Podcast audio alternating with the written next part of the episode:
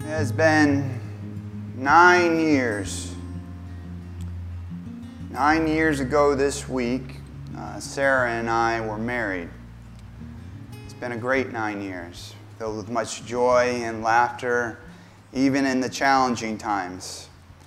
And I'm anticipating doing something special to celebrate the occasion. Maybe uh, take her to McDonald's or something. what? I mean, kids, wouldn't you want to go to McDonald's? Yeah. Yeah. No? What? Women, wouldn't you want to go to McDonald's? No? No? You don't think that would be a good idea? How can great value be a bad idea? Maybe you just haven't seen the coupons that they have on the McDonald's app. I was looking on there the other day, and they have one where if I buy a Big Mac, I get another one free. Isn't that enough?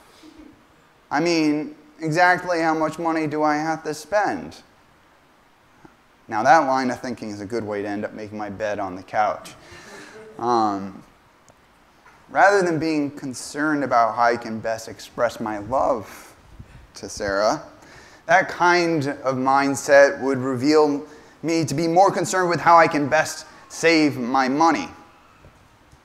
I'm asking the wrong kind of questions because I'm embracing the wrong kind of concerns.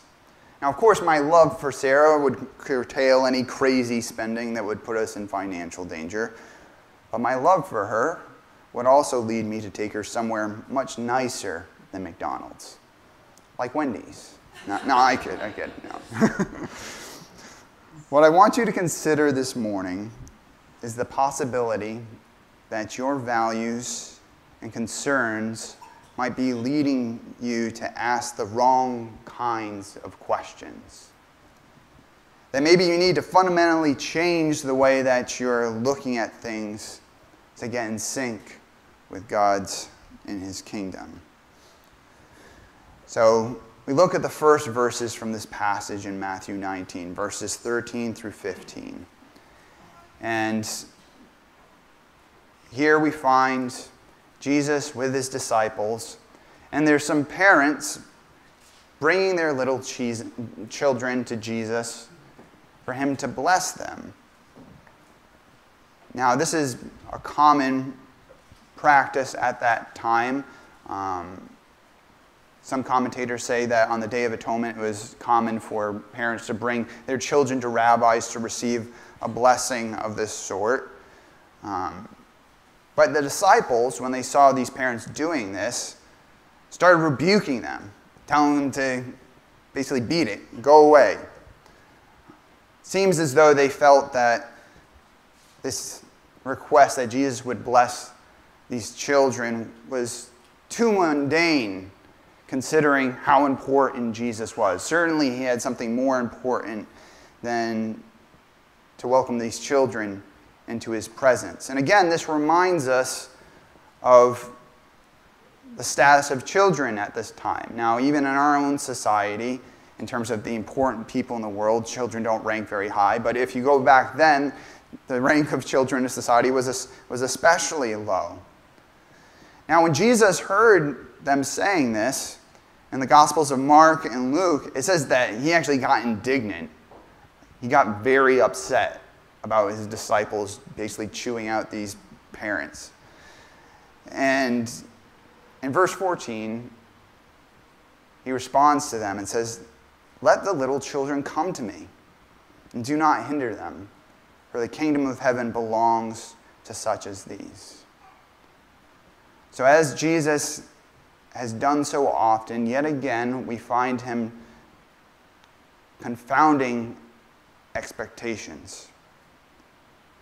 Someone who had such a following as his might be expected to think himself too important to welcome children, and yet he says not only that these children should come before him, but that in fact the kingdom of God belongs to such as these.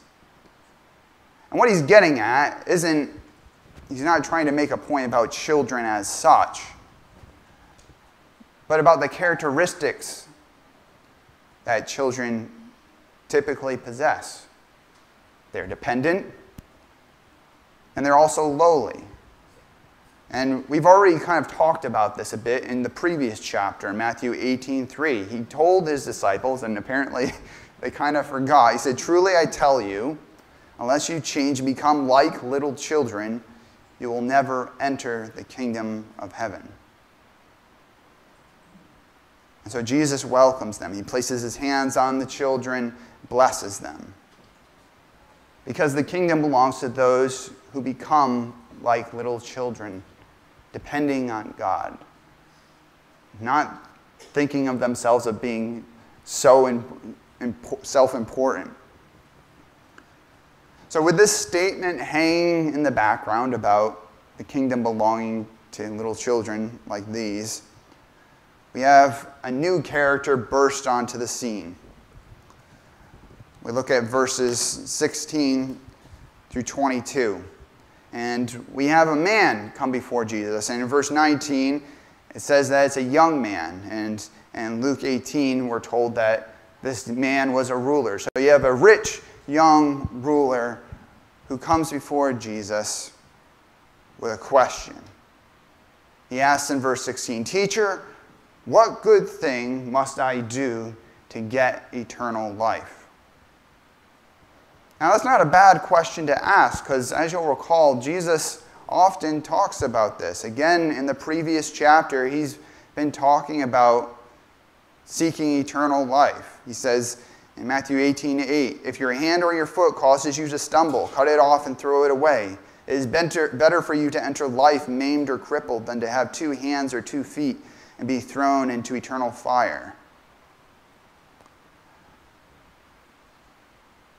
So, as Jesus often does when someone comes and asks him a question, he responds with a question in verse 17. He first says, Why do you ask me about what is good? There's only one who is good. Now, when we've tried to understand about who Jesus is, his nature in being the one who is the Messiah, but also about how he is the one who is also fully God, the Son of God, come in the flesh. Many of those who would dispute that reality, that Jesus is fully God and fully man, will come to this verse to kind of pick a fight because it seems on the surface that maybe Jesus is denying something of who he is. And this becomes all the more acute when you go to the other gospels, when you look at Mark 10 18 and Luke 10 19. The, cha- the question is recorded there slightly different. So in Matthew 19 17, he, the man asks, Why do you ask? Uh, Jesus says, Why do you ask me about what is good? And then in Mark 10 18, he says, Why do you call me good? And Luke 10 19, he says, Why do you call me good? And then he says, No one is good except God alone, which matches up with what he says in Matthew 19, which is, There's only one who is good. Now, the point is all the same, regardless of how the question is phrased by Jesus, because this man is asking Jesus about what is good because he assumes that Jesus is a good teacher. And so, in his response, what Jesus is trying to challenge the man to do is to consider his understanding of what it really means to be good. He wants them to realize that the true measure of goodness is found in God.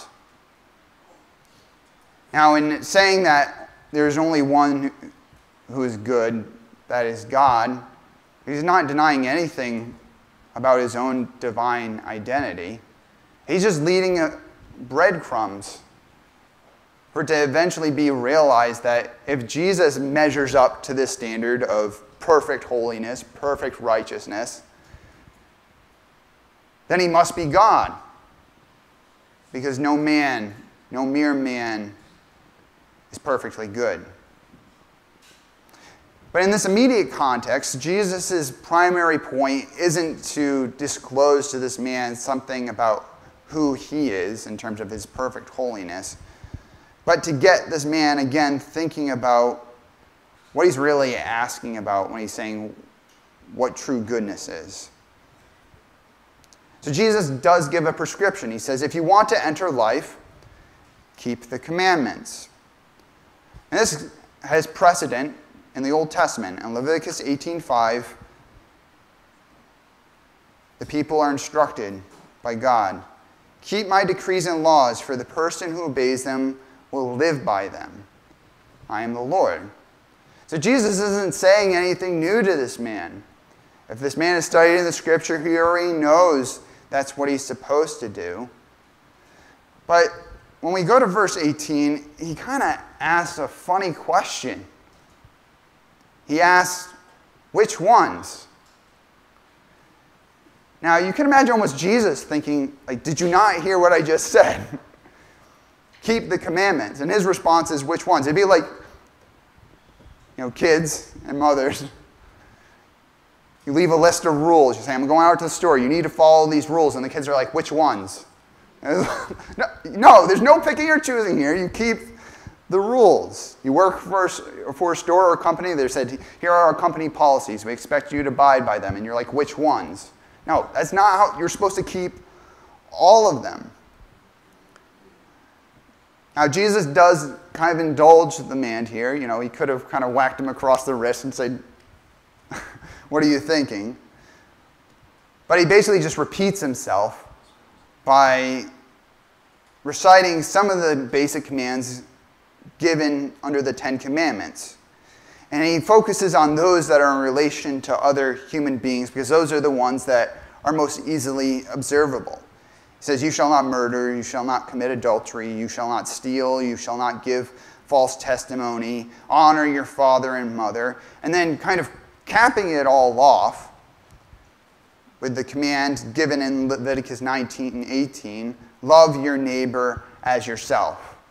Now, if you follow that command, you'll fulfill all the other commands about not murdering your neighbor, because that's not what you do if you love them.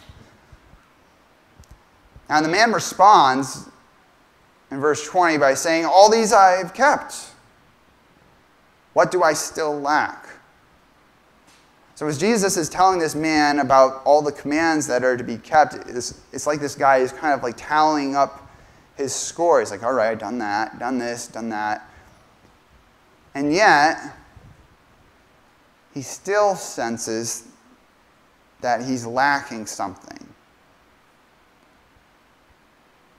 He's recognizing some insufficiency in himself. And this is what leads him to ask, What do I still lack? And if he hadn't recognized that, then we would have expected him to say, All these I have kept. Thanks, Jesus. I'm glad to know that I'm going into the kingdom. He doesn't do that. He knows something's still not right. Now, Jesus, again, has already said, keep the commandments, which implies that you're supposed to do it perfectly. And if we go back in Matthew 5 48, we see that that, in fact, is the standard of God's kingdom. In Matthew 5 48 says, Be perfect, therefore, as your heavenly Father is perfect. And when we recognize that that's the standard, it's bound to kind of lead us to a point of despair because we realize that none of us are perfect. But this is, again, Jesus is kind of trying to drop breadcrumbs that are going to be pointing to people realizing that He is the only way of salvation. And that in looking to Him, what God's fundamental concern is, so, is not so much counting up good deeds, but in fact being good. There's a difference there between just doing good deeds and actually being good. If we think of it like this, if God, from, for some weird reason, told you, I want you to find a water spring now we know what he's asking for. He's asking us to find a source of water, water bubbling up from the ground, just keeps coming and coming and coming. But imagine that instead of going and finding a water spring, you came back with a package of spring water from BJ's and said, Jesus, and you say, God, you know, here, I got you your spring water. That's not what God is asking for because that's just finite. That's just a collection of, like, okay, there's some bottles of spring water. We can look at our lives and say, okay, I've done maybe a few good things, but there's also a whole lot of other bad things. And in fact, our hearts are sin factories. We don't produce the spring water naturally. We're producing, we don't produce the righteousness naturally. We're producing sinfulness. And what God is desiring is hearts from which righteousness springs forth naturally. If we go to the Gospel of John in John 7:38, we see in fact that the end point of Jesus of us of us believing in Jesus is that we would have that life bubbling out from us. He says, Whoever believes in me, as the scripture has said, rivers of living water will flow from within them. Now, in those verses, it's, John says that he was referring to the Holy Spirit because that's, that's how all that works. It's not as though we come to Jesus and believe in him and then we somehow pull ourselves up by the bootstrap and finally get our act together. It's no, that we come to Jesus and the Holy Spirit comes to indwell us, and our hearts are changed. And we start bringing forth good fruit, the fruit that God desires. So, God isn't desiring just a, collection of good, of good deeds, He's desiring perfection, hearts that bring that which He desires. And so, he makes explicit his expectations to the man by saying, If you want to be perfect, the guy's not getting the point, but he says, If you want to be perfect, because that is in fact the standard, go sell your possessions and give to the poor, and you will have treasure in heaven. Then come and follow me. Now, the man hasn't said anything about his possessions up to this point. But maybe there is some things about him that indicate that he is a wealthy man, perhaps his attire. Perhaps Jesus has even crossed paths with this fellow before and is familiar with him. But beyond the superficialities, Jesus can see into this man's heart, and he knows that his heart is captured by wealth. And that's the fundamental roadblock to him entering into God's kingdom. Because as Jesus has already said back in Matthew 6:24, no one can serve two masters. Either you will hate the one and love the other, or you will be devoted to the one and despise the other. You cannot serve both God and money. So when Jesus is telling this man to go and sell all of his possessions and give it to the poor. He's not giving that command as though it, in all its specifics, it's a universal command that all of us must comply with. As if I want you to go walk out of here today, sell your house, sell your car, and give it all to the poor. But God might be calling you to do that.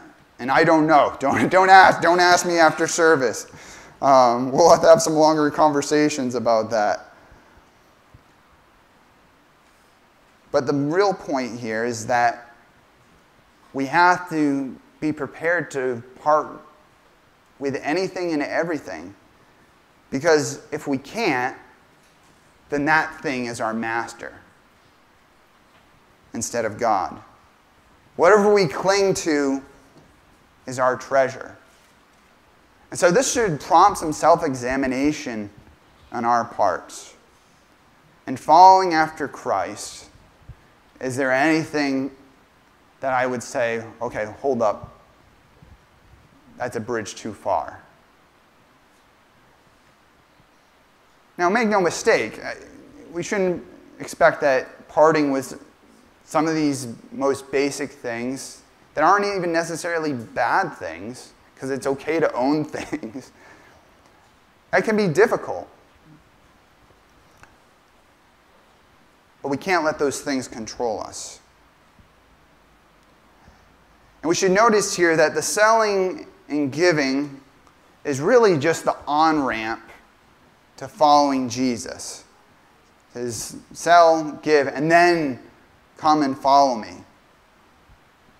And it seems radical, but it actually applies to us all. That when we come and say, I'm going to follow Jesus, that's going to entail us leaving some things behind, giving up some things behind as we follow Jesus. And again, what Jesus is ultimately trying to bring this man to realize is what he says in John 14, 6. That I am the way and the truth and the life. No one comes to the Father except through me. So this man's not going to come to the Father through his good works, certainly not going to come to it through his wealth. And so he's got to be willing to leave all that behind to find heavenly treasure in Jesus because Jesus is the only way. As it turns out, this young man's not up for it. He walks away sad because, for all his talk, he's more interested in the treasure of earth than the treasure of heaven. He's more interested in finding his own way that suits him than seeking Christ as the way. So it's in light of that response that Jesus tells his disciples in verses 23 through 30 that it's difficult for those who are rich to enter into the kingdom of heaven. He says, Truly I tell you, it's hard for someone who is rich to enter the kingdom of heaven. Again, I tell you, it is easier for a camel to go through the eye of a needle than for someone who is rich to enter the kingdom of God. Now, obviously, when you're talking about a needle, you're talking about a giant animal like a camel, it's not only difficult, it's impossible for an animal to pass through the eye of a needle. Jesus knows this. His disciples get this. And so, as things stand, it seems as though it's impossible for the rich to be saved. And the disciples are shocked. This is a I mean, the disciples are often shocked by what Jesus says, but this chapter has been filled with a couple of responses of shock. First, what Jesus said about marriage, and now again they're shocked.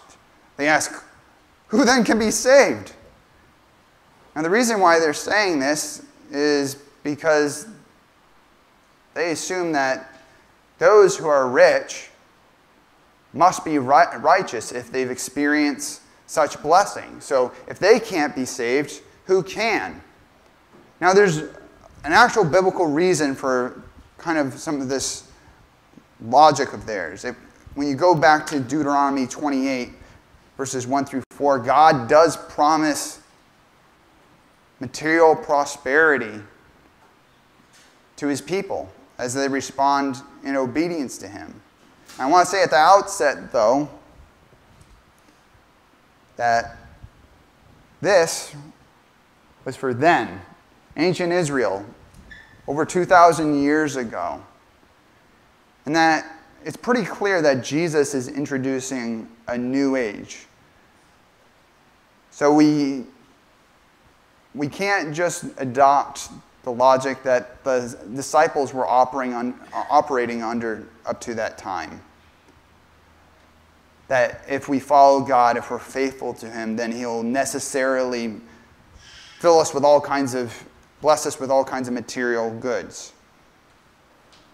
In that passage, it says, If you fully obey the Lord your God and carefully follow all his commands I give you today, the Lord your God will set you high above all the nations on earth. All these blessings will come on you and accompany you if you obey the Lord your God. You will be blessed in the city and blessed in the country. The fruit of your womb will be blessed, and the crops of your land, and the young of your livestock, the calves of your herds, and the lambs of your flocks. So, if the equation in the minds of the disciples is that if you're rich, then you must be righteous, then they're figuring that if it's even impossible for them to get in, then there's no sh- shot for pretty much anybody. But then Jesus makes, introduces this very critical comment we must catch. He says, With man, this is impossible. but with God, all things are possible. What he's saying here has not only implications for those who are rich, but for everybody. Because again, the disciples said, Well, who, who then can be saved? And what Jesus has said basically in his response is that, yeah, on your own, for anyone, it's impossible for you to be saved. Because again, our hearts are captured by sin. But with God, our salvation is possible. And it's made possible as the Father draws us to himself. In John 6 44, Jesus says, No one can come to me unless the Father who sent me draws them, and I'll raise them up at the last day. So we can picture the disciples all taking this in. And Peter specifically, and just thinking about how this man was seeking earthly treasure and how they followed Jesus to seek heavenly treasure. And so he says in verse 27 We have left everything to follow you. What then will there be for us? Now, Jesus is the one who had brought up the topic of treasure. Peter's response here seems a little bit kind of weird, um, kind of like a, a bad attitude about this, that he's just interested in what he's going to get out of following Jesus. But again, Jesus isn't going to kind of take him to task and trying to iron out some of these things. He, he takes the question at face value. He says, Truly, I tell you, at the renewal of all things, when the Son of Man sits on his glorious throne, you have, who have followed me will also sit on 12 thrones, judging the 12 tribes of Israel. And everyone who has left houses or brothers or sisters or father or mother or wife or children or fields for my sake will receive a hundred times as much and will inherit eternal life. So Jesus says that we have an, we and his disciples, anyone who's following him, has an, an inheritance waiting them at the renewal of all things. What is the renewal of all things? The renewal of all things is the day on which Jesus returns and introduces new heavens and a new earth. There's a new creation. We're going to be raised from the dead. God's going to make his dwelling place with man. And Jesus is going to be, Jesus is already sitting on the throne now as he's ascended into heaven. But then he'll be revealed his rule and reign at that time when he returns. And he also says that not only is he going to be sitting on a throne, but all 12 of the disciples. Now, this seems maybe novel to us. Like, I didn't know that the disciples were going to sit on thrones, but when we go back to the book of Daniel, we see that it's indicated that the people of God are going to be participating in the reign of God's kingdom. Go to Daniel 7, verses 13 through 18, and then we'll jump down to 27. It says, In my vision at night I looked, and there before me was one like a son of man. Jesus uses that term all the time, so he's referring back to this passage again and again. Coming with the clouds of heaven, he approached the Ancient of Days and was led into his presence. He was given authority, glory, and sovereign power. All nations and peoples of every language worshiped him. His dominion is an everlasting dominion that will not pass away, and his kingdom is one that will never be destroyed. I, Daniel, was troubled in spirit, and the visions that passed through my mind disturbed me. I approached one of those standing there and asked him the meaning of all this. So he told me and gave me the interpretation of these things.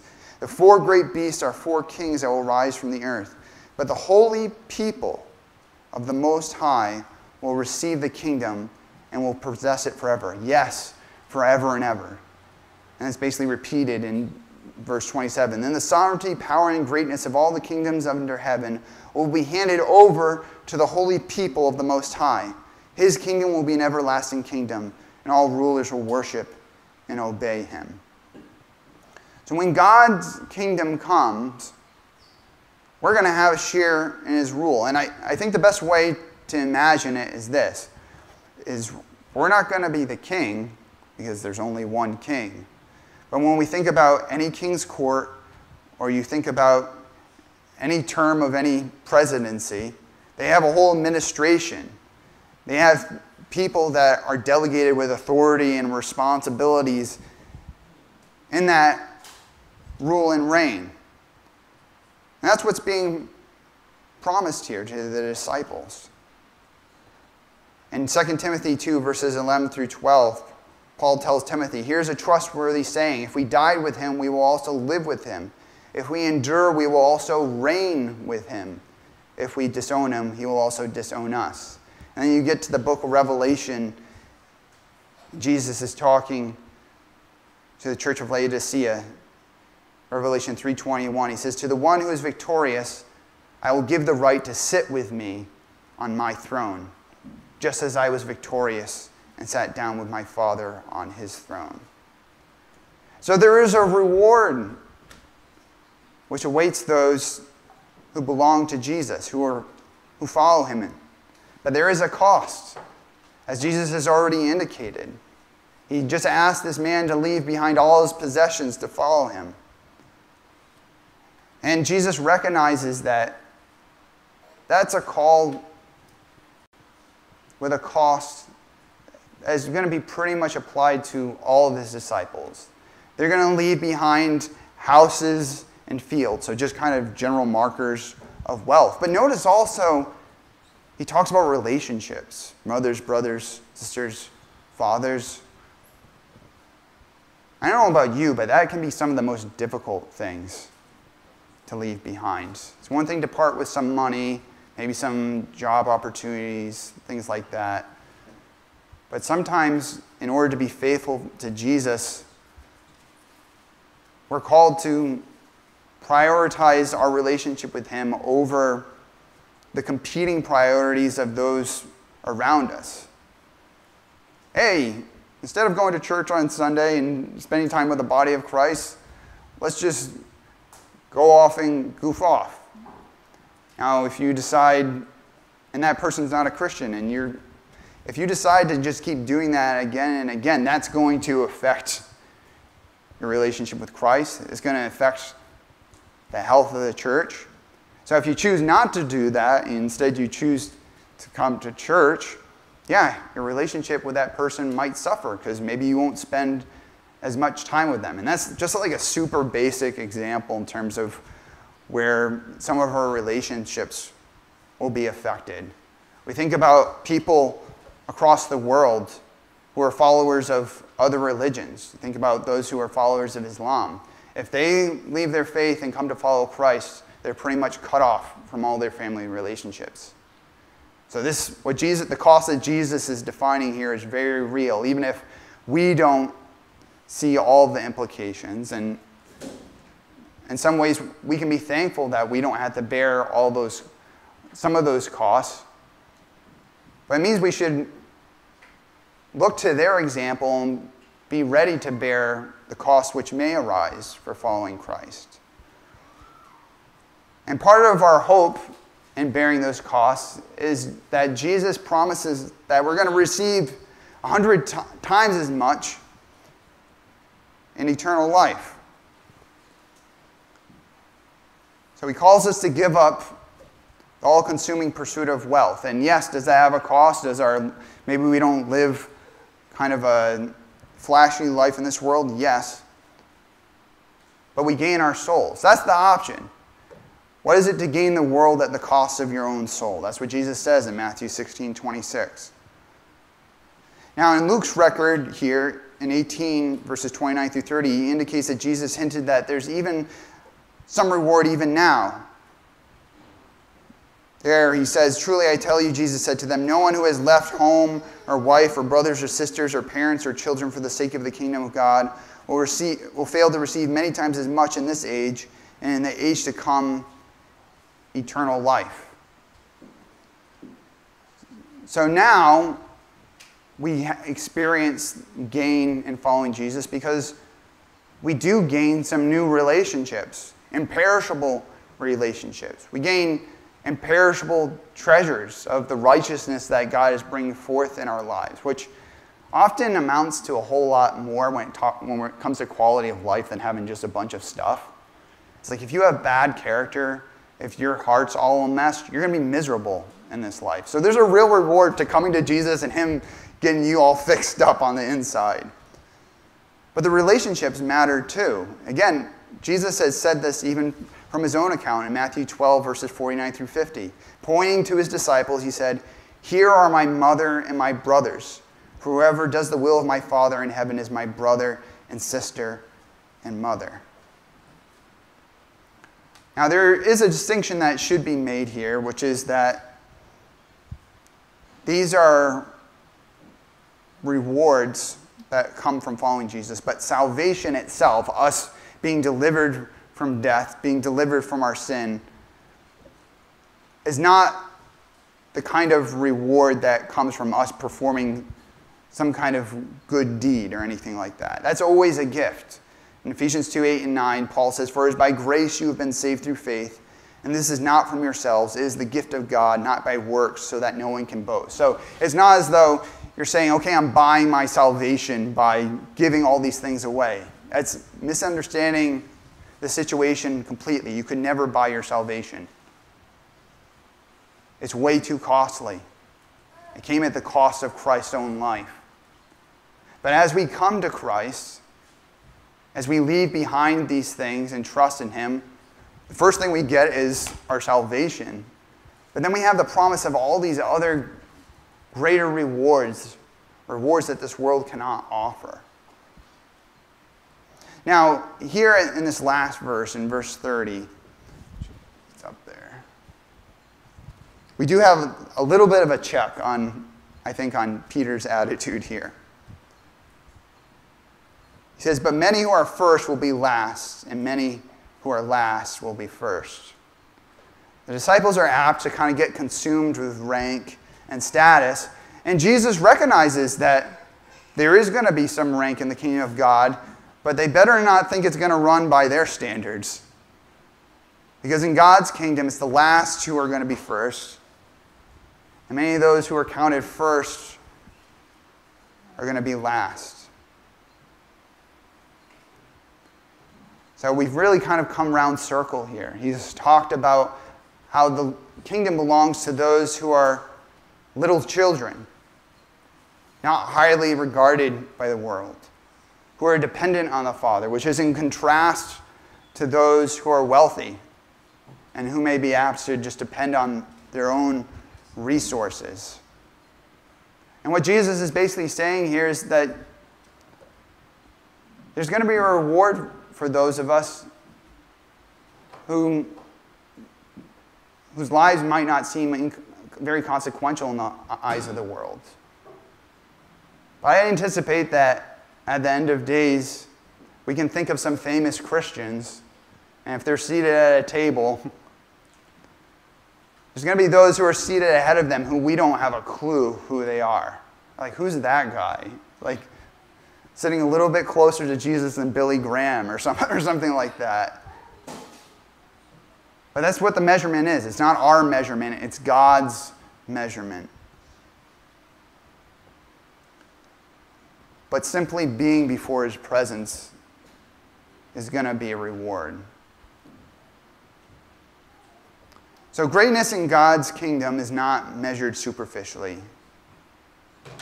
And yet, like the rich man, we can be so superficial. We can be asking the wrong questions in search of the wrong answers.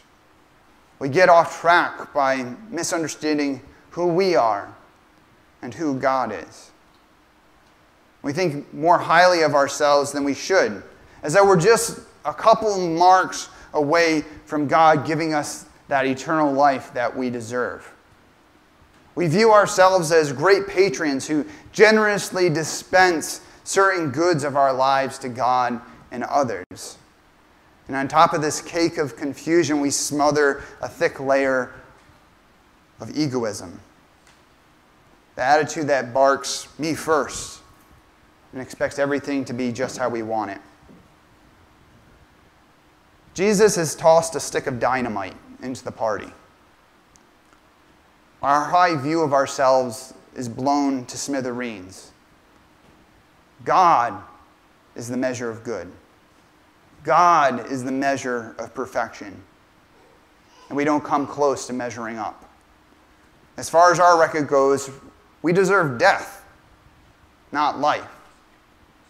But the critical reality that we must see is that God is not asking for one more thing, some good deed. He's asking for me. He's asking for you. He says that we owe him our whole hearts, and yet we're holding ourselves back, figuring out how we can get him off our case by tossing him some cheap meal from McDonald's. We ask how much he wants, and he says everything. We want a dollar amount, but he wants a blank check. On our own, all of us would walk away sad. None of us would hand him that blank check. But we can change when God grounds our heart. The impossible is made possible. And maybe you feel that happening right now. He can make it so that we'll leave everything for the life that Jesus offers to those who come to him. We are not perfect like Jesus, but his perfect life has become our salvation. His life covers our guilt. And his life brings new life to our stony hearts, transforming us daily and ultimately into people who will live with God forever. We must be like little children people claiming nothing as their own, who come to Jesus holding nothing back, content to receive our blessing in Him as being a blessing which is far greater than all which is left behind. Let's pray.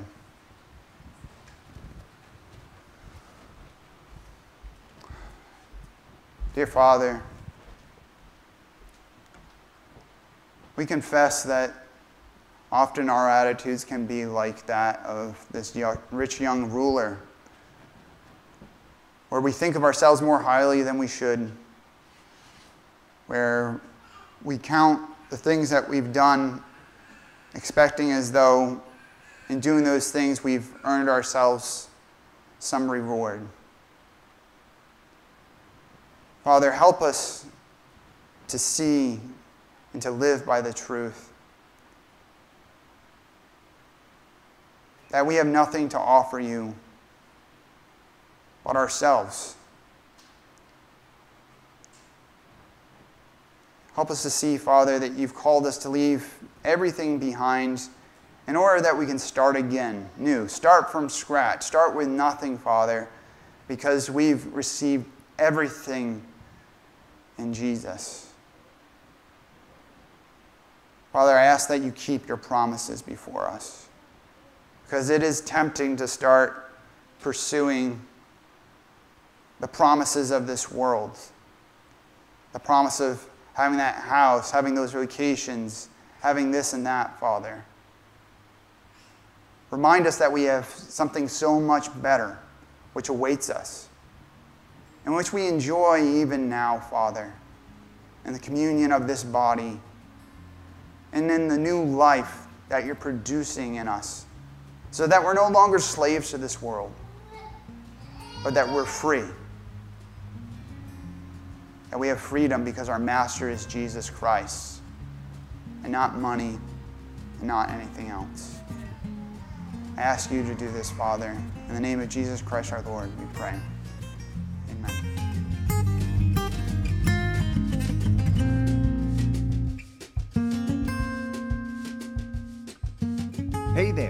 Pastor Tom here. I hope you enjoyed this sermon I offered to Rockland Community Church. Rockland Community Church is located at 212 Rockland Road in North Scituate, Rhode Island, just around the bend from Scituate Public High School. We invite you to join us in person or virtually this Sunday as we continue our series through the Gospel of Matthew. It's our joy to welcome you into our community.